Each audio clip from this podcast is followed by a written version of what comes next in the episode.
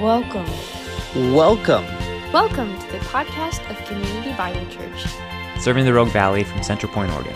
We are a multi-generational family, equipping believers to be adopted in, growing up, and reaching out through the gospel.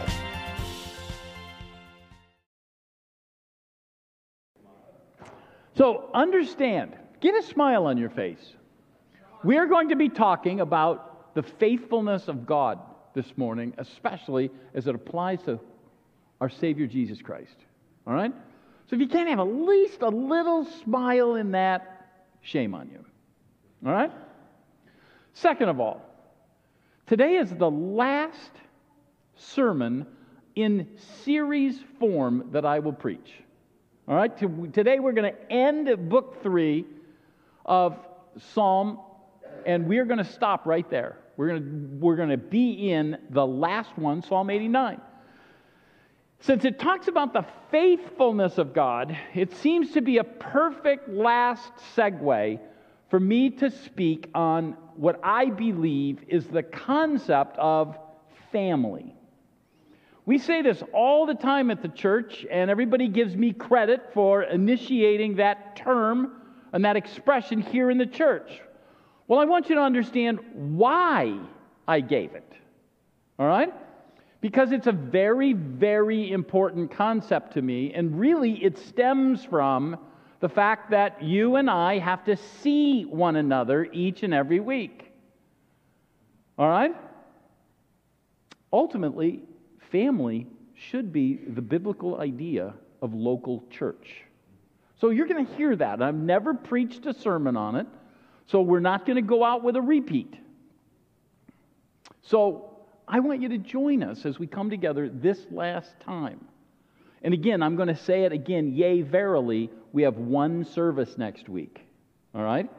So there's no excuse for anybody who's sitting in here to say, oh, no one ever told me.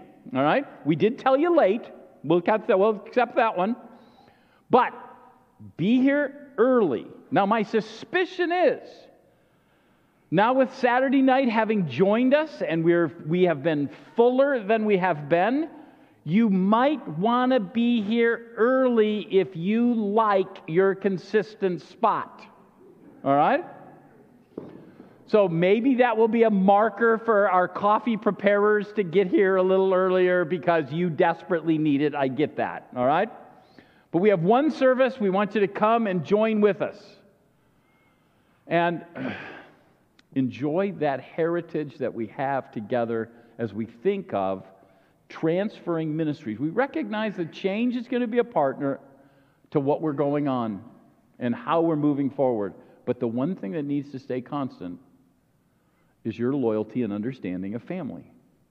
So we're going to build on that this next week. All right? So,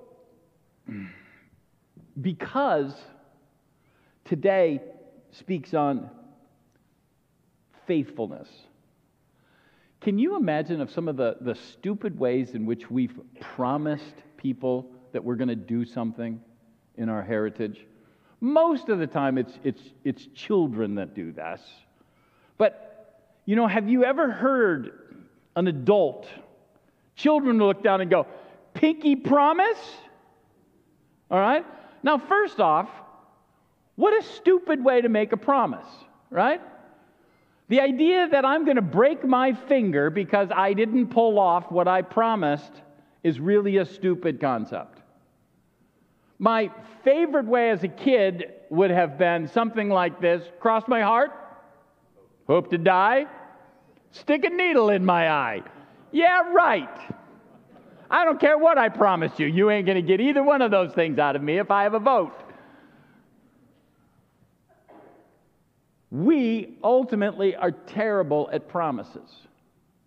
Now, I'm going to confess something. It happened quite often when I was a younger married man. Honey, don't listen. But my wife would call.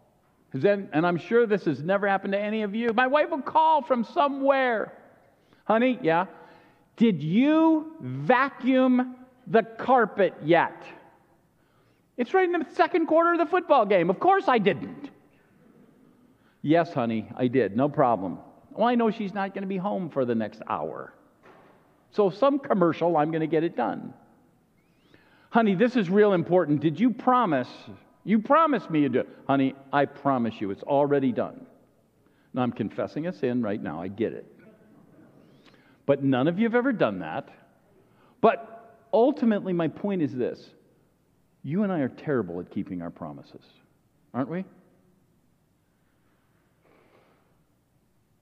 Guys, too many times we put God under our thinking. Too many times we think that God thinks like us. And when you and I read the Bible, we find a completely different understanding of who God is. See, even Jesus pronounced it this way when he just simply said in Matthew 5:47, let your yes be yes, let your no be no. You see, the one thing that you and I need to understand in the world that we live in today is our God and our relationship with God through Jesus Christ can always be counted on. Not because you're capable of being consistent, but because God is. And so, consequently, you and I have to bury that thought in our mind. The Bible teaches that God's faithfulness is part of His nature. He does not change. So He will keep His promises forever. Hebrews 13, verse 8 says it this way. Christ is the same yesterday, today, and forever. Nothing in heaven or on earth can prevent God from accomplishing what He has promised to us, His people, through Jesus Christ. Can't happen. Psalms 89 is going to look at it from the landscape of the Old Testament looking forward. But I want you to understand this is a fitting capstone to Book 3. We've talked about Book 3 and ultimately what a difficult series of Psalms these are. These are all psalms about horrible times. When the elite of the community were being hung by the enemies. When the wives of the community were being mistreated and raped by enemies who had captured Jerusalem. The place was being pillaged. And they were being taken into exile. There is nothing in this series of psalms that in any way is encouraging, and they seem to point to a time when God forgot Israel. And so Psalm 89 tries to glue all of those concepts together. God's faithfulness while we go through hard times, why it's difficult. So I want you to understand, if God can be counted on, but the world is going through chaos,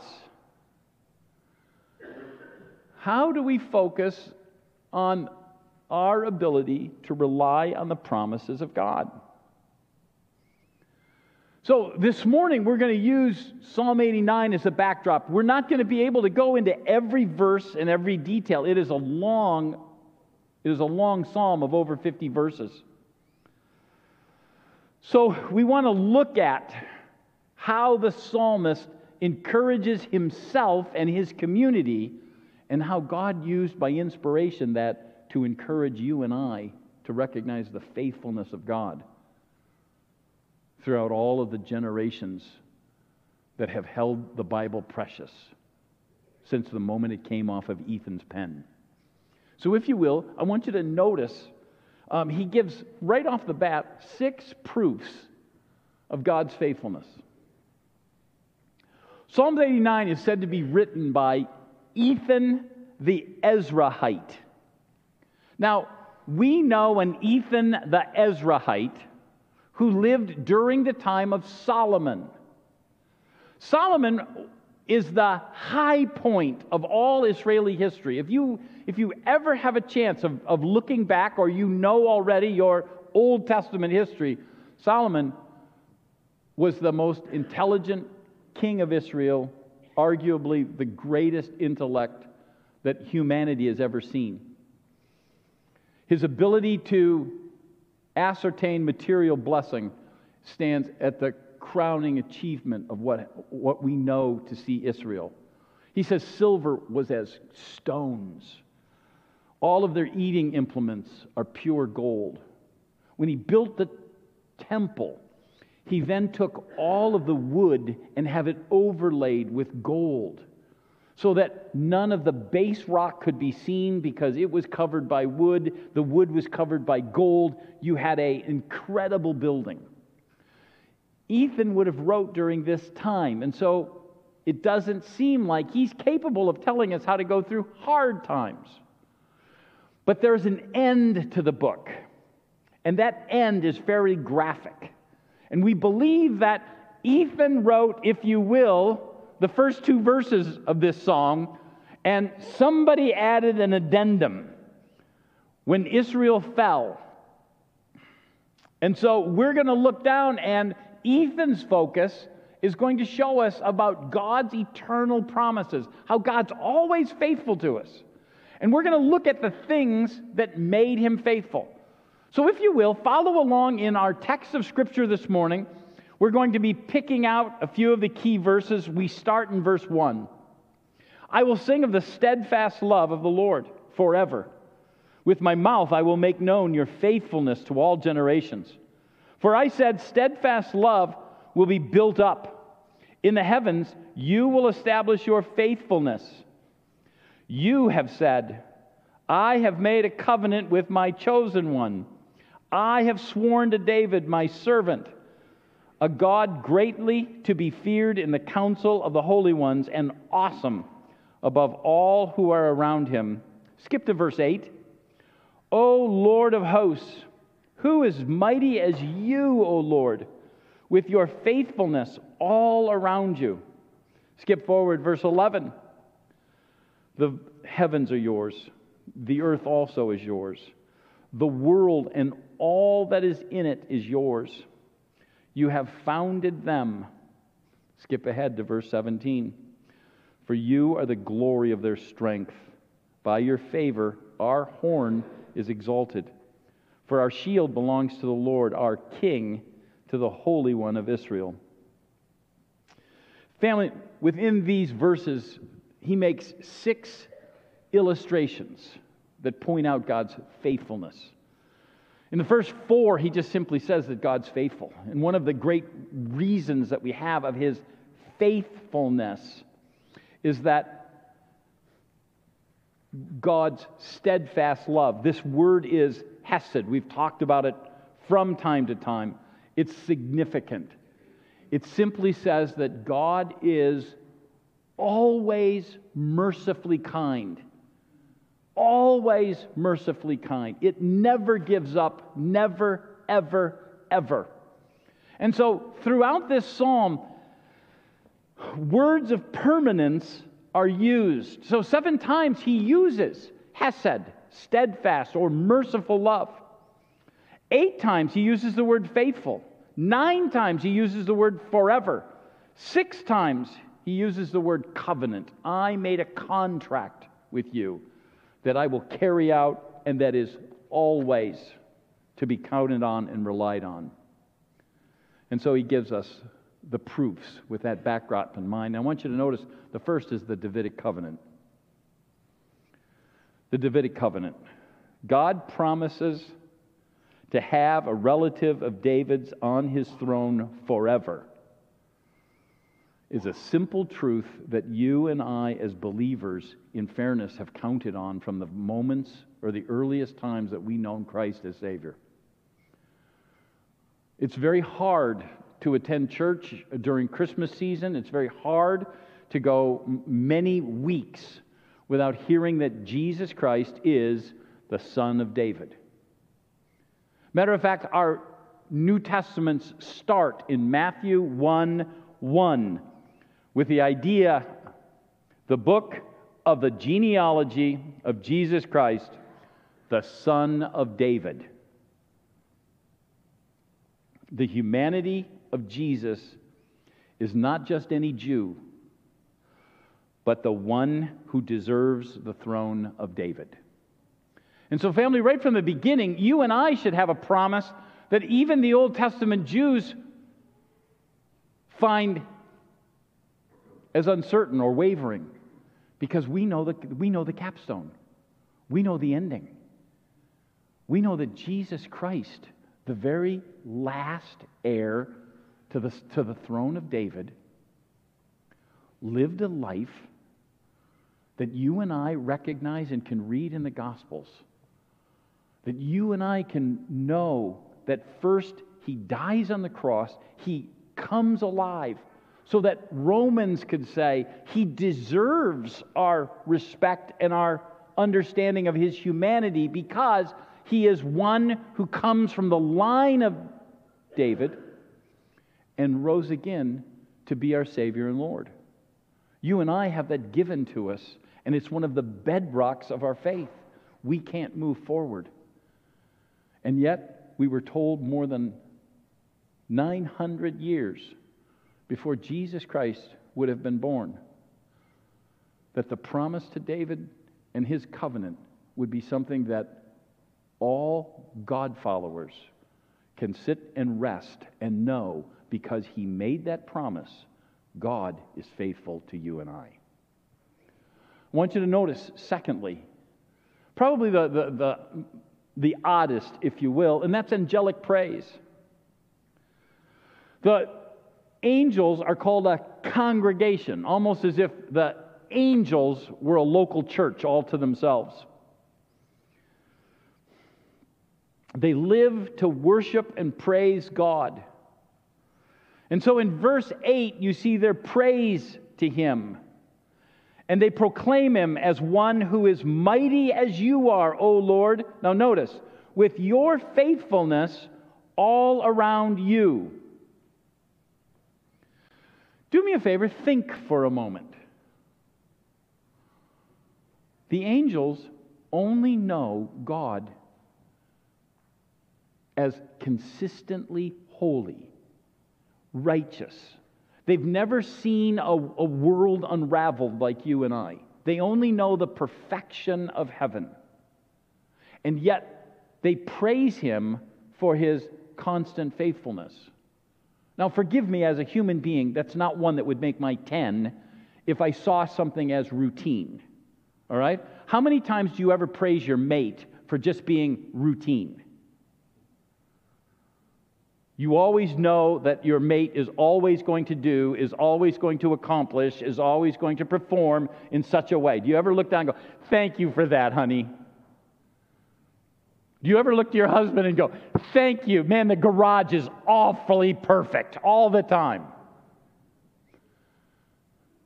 Because they're constant. It's not something that would make my understanding of something that I would praise my spouse over. But yet, that's exactly what the angels are doing. They praise him for his consistency. It's the one thing that you and I most often question him of. So if we had the perspective of the angels, what would this do for our confidence in God? I want you to notice, thirdly, he praises God's faithfulness for the laws of nature. So in verse 9, he speaks of the seas storming and then God stilling them. Really, all he's talking about is the sense that across the Mediterranean Sea, a storm will move in. Across the Mediterranean Sea, the storms will become more active in the fall than they are in the spring. And in the spring, They're quelled. They go down. They go away. And so he's just simply saying, you stopped it. He's not speaking like the New Testament, where Jesus walked out into the water and said, quiet. And they stilled. He's just simply looking down at the order and the structure of what goes on. A man by the name of Foster, Ph.D. from Oxford, wrote in 2001, "The presence of the regularities in nature provide us with a strong case for accepting the existence of God." So as we see the ebb and flow of the ocean, we see the continuing work of God. The only point that we have to have is this: there either has to be a God for the laws of nature, or the laws of nature are the God. And then you have to ask, where did the laws of nature, if they're governing everything and they are without creator, where did we get them? So when we rely on gravity, when we rely on the pull of the moon, the gravitational impact that it has on our oceans, what credit do you give to the creator God for keeping the world at bay as it is?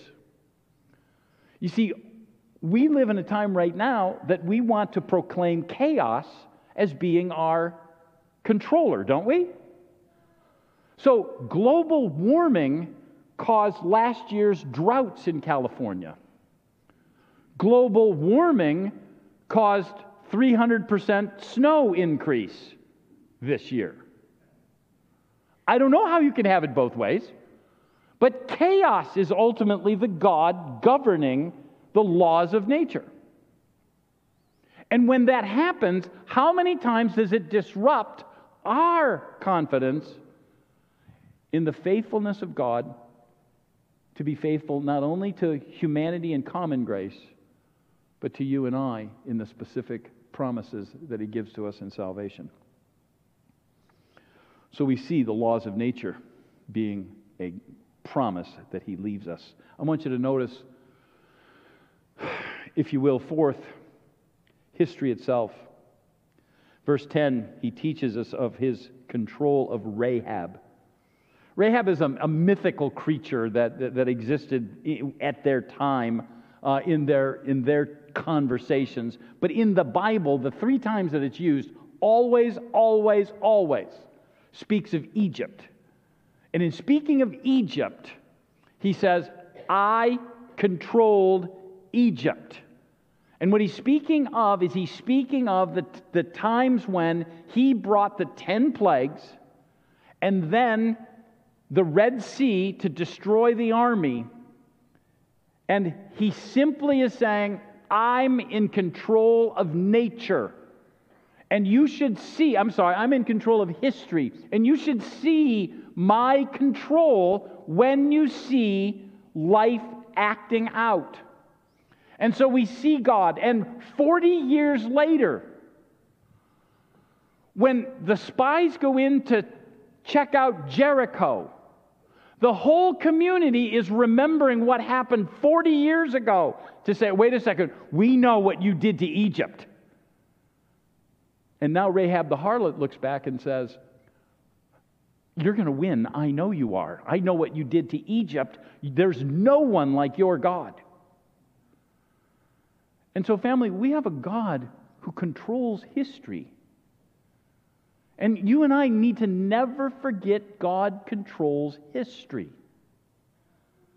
We have two incidences in the Old Testament where an archer randomly put an arrow into the air, killing both Ahab, the king of Israel, and Josiah, the king of Judah. Pure happenstance when you and I look at it, purely in the control of the Almighty God. Ahab comes by direct prophecy. So we can have the very first ruler of the Persian Empire being named by God 100 years earlier. God is in control of history. And He uses it and reminds us of that wonderful control throughout Scripture. He goes on to say, just in generality, never forget creation. The vastness of creation points to the vastness of God's faithfulness to His people in salvation. the immensity of the universe becomes a tangible guarantee that God will keep His salvation promises. And family, I love nature. The elders were just talking about it this morning, and their laughter was, a guy like Eddie, early 20s, doesn't have a bunch of bird feeders. But for some reason, you just put old people in the room, and there's 27 bird feeders in their backyards, right? And we talk about the birds that come in. And Eddie sits there as our young youth pastor, looks at us and says, man, these people are so old. And the amazing thing is Spencer, 34, says, oh, yeah. He says, yeah, that's a hobby that 45-year-olds start. And we looked back and said, how many bird feeders do you guys have in your backyard? Oh, yeah. And immediately his head goes down. But I want you to understand, have you ever looked at the incredible gifts of the animal kingdom? Have you ever looked at the incredible realities of creation? See, God could have created flying seed eaters, but He could have made them all brown and ugly, but He didn't. He created them as varied as our imagination could ever be exhausted. All right? He created animals that just are phenomenal, that you and I could never have put together. Forgive me, but could you have created hippopotamus? Think that through. And unless you're in 4-year-old art, you could not have drawn a hippopotamus if you wanted to. Walk through the variety of creation. God could have created a rat eater. That's all a snake is. But God looked down and He said, no, I'm going to let some of them hug rats to death. I'm going to let some of them poison rats to death. I'm going to let some of them be so fast they can chase rats down. And then I'm going to give them every color of the rainbow. And some of you look at the same creation and go, ick. But most of us should go, oh my goodness, my God is creative. And you walk through every animal kind you want to, and what you should be pointing at is, wow, my God is creative. Wow, my God is creative. And so He simply reminds us how incredible He is. Then lastly, He gives us the sixth. And He takes 4 verses to explain that our salvation is something that reminds us of who He is and His consistency. So family, the talk here in these first 4 verses are obviously about the salvation of Israel, how He chose them out of insignificance. He brings them out to Mount Sinai. He gives them the 10 Commandments. He says that I'm going to be in relationship with you. And He gives us, and He gives to them the sacrificial system so that they would always know how to be in a right relationship with God. As imperfect it was perfect to save Israel at that moment in history. And then you and I have the privilege of building on that truth. You and I have the opportunity of recognizing that one of the very identifications of the Savior that we know and love and proclaim as ours, one of the very titles is faithful. So in Revelation 1, He can be called the faithful witness. In Revelation 2, He can be called the faithful one. In Revelation 3, He can be called faithful and true witness. And in Revelation 19, He can simply be called faithful and true. You and I have promises that He's made.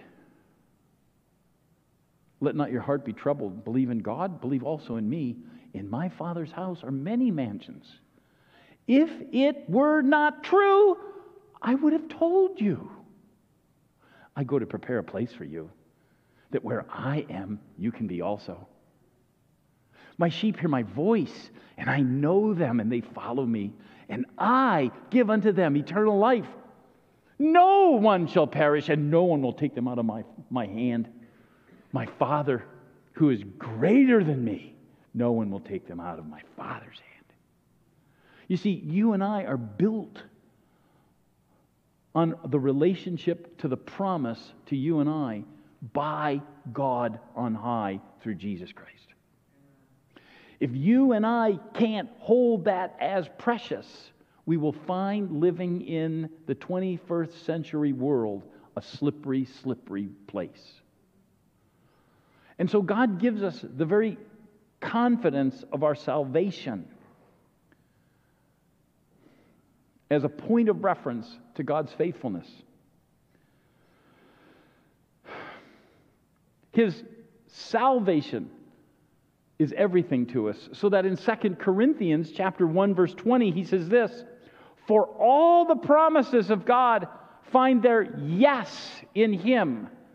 So everything that God's promised, once we understand the truth of who Jesus Christ is, what Jesus Christ accomplished, that he rose from the dead, sitting now at the right hand of the Father, everything that God has promised finds its culmination in Jesus Christ, and in the culmination of Jesus Christ, we can look back on all of the promises and say that that's God's yes to all of them.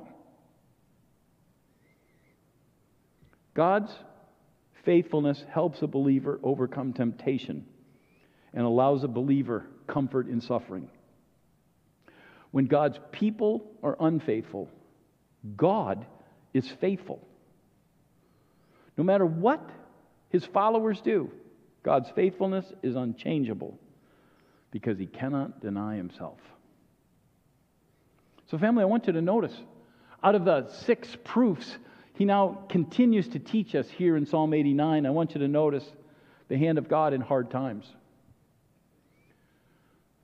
One of the hardest times for us to see God is when we are going through difficulty, isn't it? So he says, beginning in verse 39, the author here just seemingly cannot see God's promises. He says, "You have renounced the covenant with your servant. You have defiled the crown in the dust. You have breached all his walls. You have laid his strongholds in ruins. All who pass by plunder him. He has become the scorn of his neighbors. You have exalted the right hand of his foes. You have made all his enemies rejoice." Now, family, I just read it. I want you to go back to your Bibles. If you have a pen, I want you to take note of these next few words. Ready? You have renounced the covenant. You have defiled his crown. You have breached all his walls. You have laid his strongholds in ruins. You have exalted the right hand of his foes. You have made all his enemies rejoice. Who does the author blame? One guy got it right. Who did the author blame? No. He blames God. Please take note, he blames God. Family, we know that God says he will discipline those who love him. But what happens when we have to see real hardship coming from the hand of God that lasts for years? Let me put you in another couple scenarios.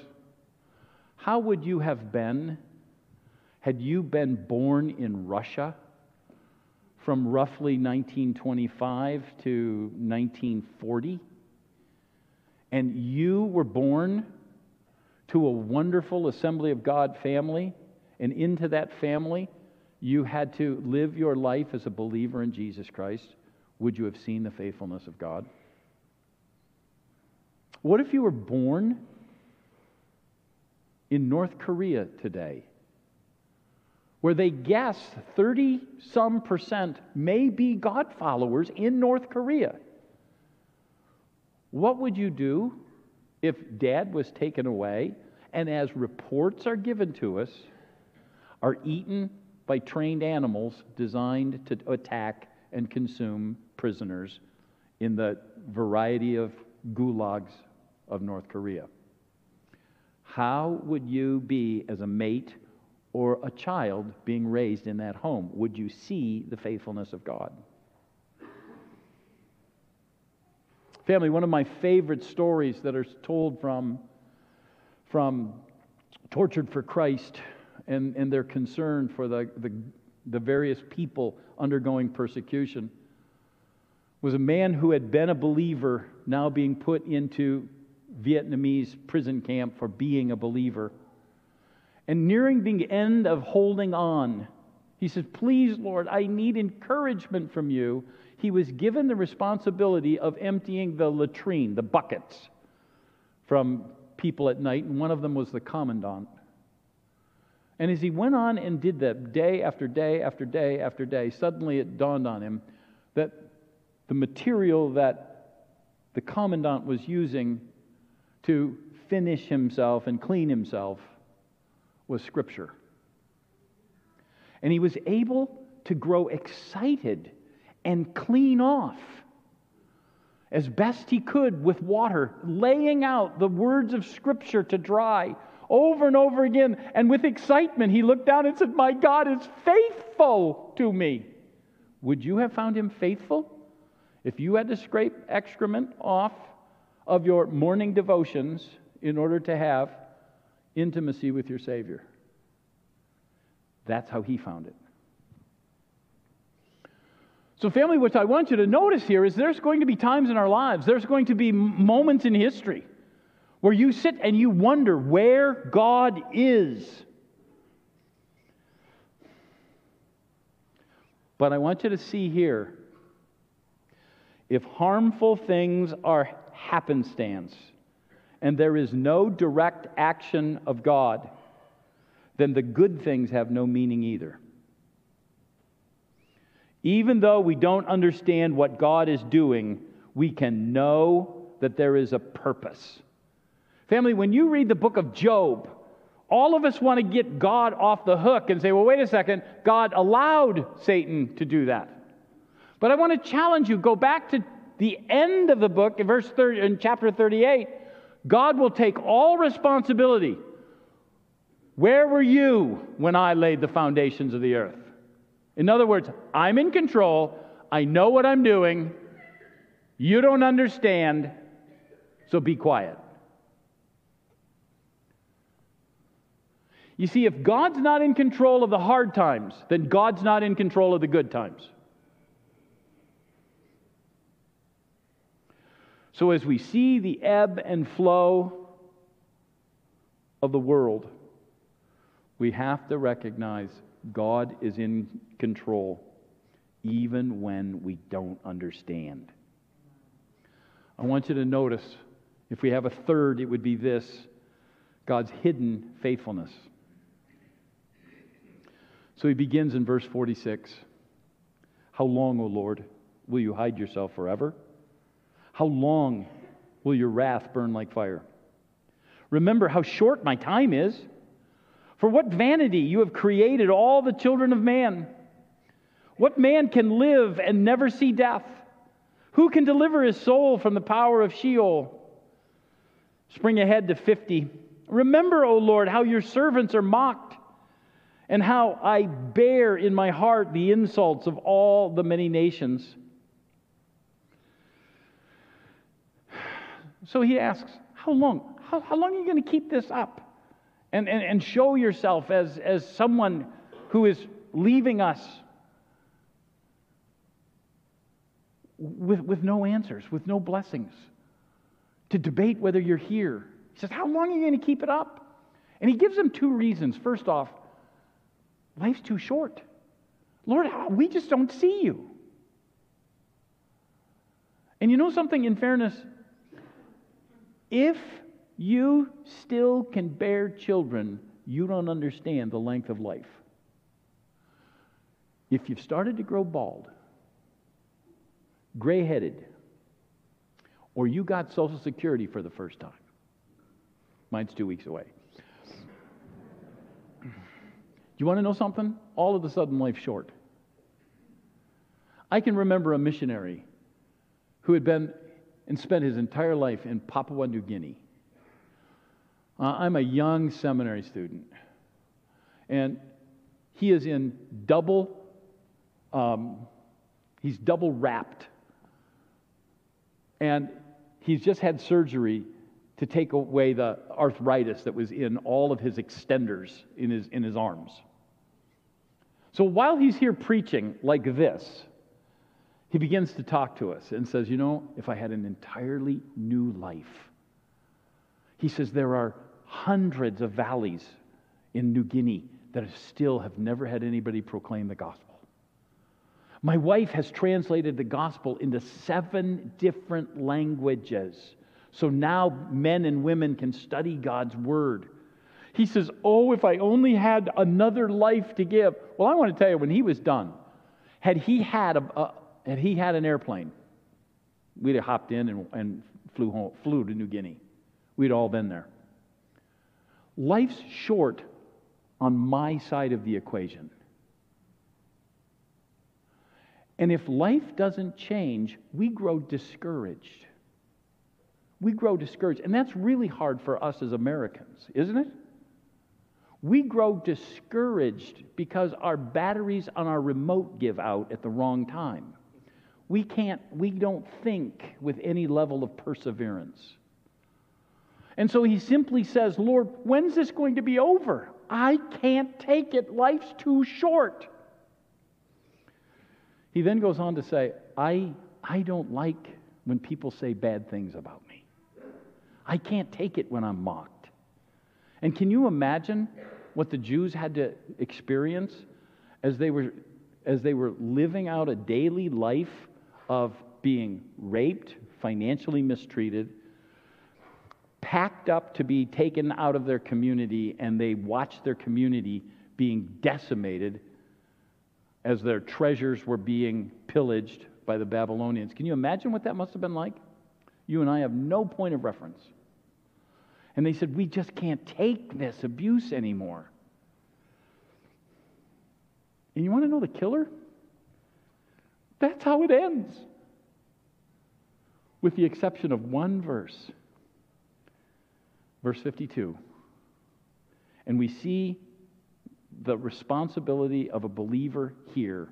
What am I to do? Notice verse 52. Blessed be the name of the Lord forever. Amen and amen.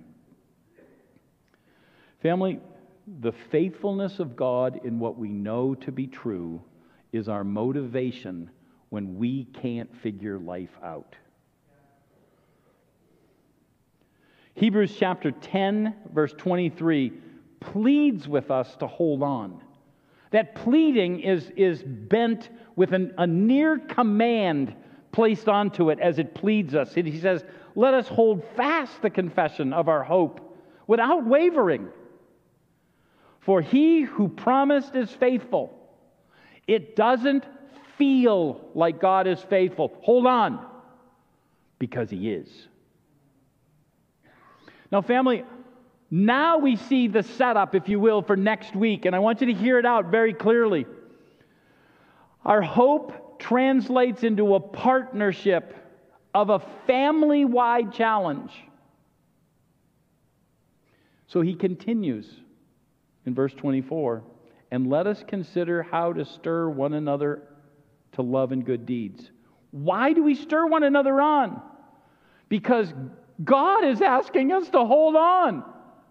So God is asking us as a team to hold on. He now looks at each and every individual in the team, and he says, hey, stir each other up. Encourage each other. Help them to hold on. And then goes on to say, not neglecting to meet together, as some are in the habit, but encourage one another, and all the more as you see the day drawing near. Now, family, I want you to understand, I don't know when the Lord's going to come back. But you know something?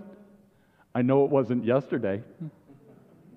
So if it wasn't yesterday, it's one step closer than it was yesterday.